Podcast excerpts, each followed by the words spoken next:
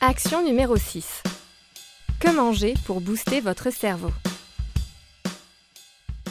Chaque jour, notre alimentation nous fait prendre 200 décisions. Aucune autre espèce ne se préoccupe autant de son alimentation.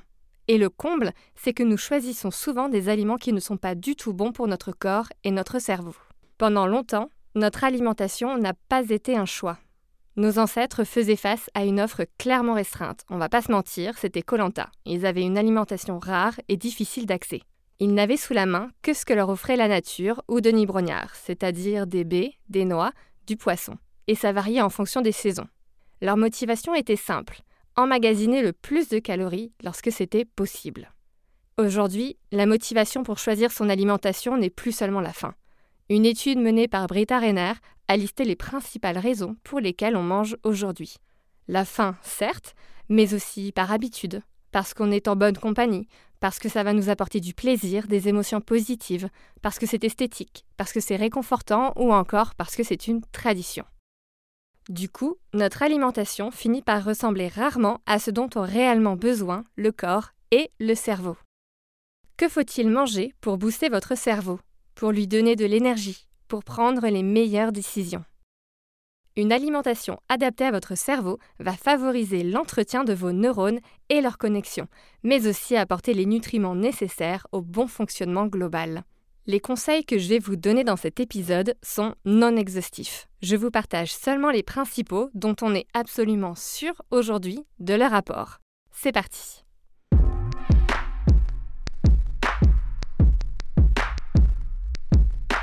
Déjà, on va commencer par un classique. Le régime le plus connu pour ses effets bénéfiques sur le cerveau, mais aussi sur la santé au global, est le régime méditerranéen traditionnellement utilisés en Italie, en Espagne ou en Grèce. Et oui, ces pays ne sont pas que les destinations de vacances favorites des Français. Dans ce régime méditerranéen, il y a quoi?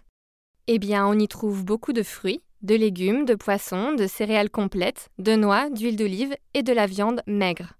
Les bénéfices de ce régime ont-ils réellement été prouvés?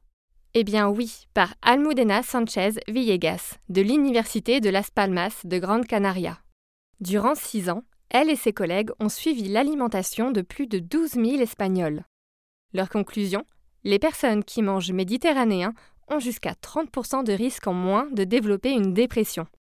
L'atout du régime méditerranéen, c'est qu'il est équilibré, varié et riche en bonnes matières grasses, dont l'oméga 3. Ce qui m'amène directement au deuxième conseil. L'oméga 3 est un acide gras qu'il est essentiel d'intégrer à son alimentation car notre corps ne sait pas le fabriquer tout seul, bien qu'il soit nécessaire au développement et au bon fonctionnement du cerveau. Les oméga 3 permettent une bonne communication entre vos neurones. On comprend facilement à quel point ils sont importants. Et pourtant, on estime que la population générale est carencée en oméga 3. Alors courez faire une razzia de thon, sardines, maquereaux, saumon, hareng, mais aussi de noisettes, amandes, noix de cajou, huile de noix et de soja.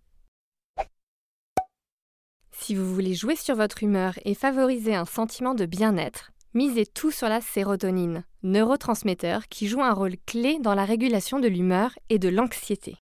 Les gens en baisse de morale ont souvent une baisse de sécrétion de sérotonine, et pour la booster, on se rue sur les aliments à base de tryptophane. Le tryptophane est un des précurseurs de la sérotonine, et donc joue un rôle sur votre humeur. Mais il permet aussi de favoriser un bon sommeil et de lutter contre les troubles dépressifs. On retrouve le tryptophane dans les fruits secs, mais attention, faut pas non plus trop en manger car c'est hyper calorique. Dans l'avoine, dans les œufs, l'avocat et dans le fameux chocolat, mais noir s'il vous plaît. Après, pour avoir un impact significatif sur l'humeur, il faudrait manger beaucoup, beaucoup de chocolat et minimum 80% de cacao. Pour un bon fonctionnement du cerveau, il faut aussi un apport constant en glucose. Le cerveau a besoin d'énergie pour fonctionner énergie apportée essentiellement par le glucose. Une fois ingéré, le glucose est converti en énergie par certaines cellules de l'organisme. À la différence du reste du corps, le cerveau n'est pas en mesure de stocker cette énergie. On est clairement sur la stratégie du toyotisme, zéro stock. Grosse dédicace à ma prof d'économie et de social de première ES pour cette théorie à jamais ancrée dans ma mémoire. Du coup, le cerveau nécessite un apport en glucose constant et stable. Il vous faut donc consommer des céréales complètes, riz, pâtes, orge, pain au levain. Mais vous pouvez aussi trouver glucose dans les pois chiches, les lentilles, les haricots rouges ou blancs. Et pour finir, les protéines sont essentielles à tous vos repas, qu'elles soient d'origine végétale, légumineuse ou céréales, ou animale, produits laitiers, viande, poisson. Les protéines vous apportent ce qu'on appelle des acides aminés. Ce sont des molécules qui permettent de solidifier la structure de vos neurones, mais aussi de vos neurotransmetteurs. Grâce aux protéines, vous favorisez un bon influx nerveux dans votre cerveau, c'est-à-dire une bonne communication entre vos neurones. C'est tout pour moi. À vous de jouer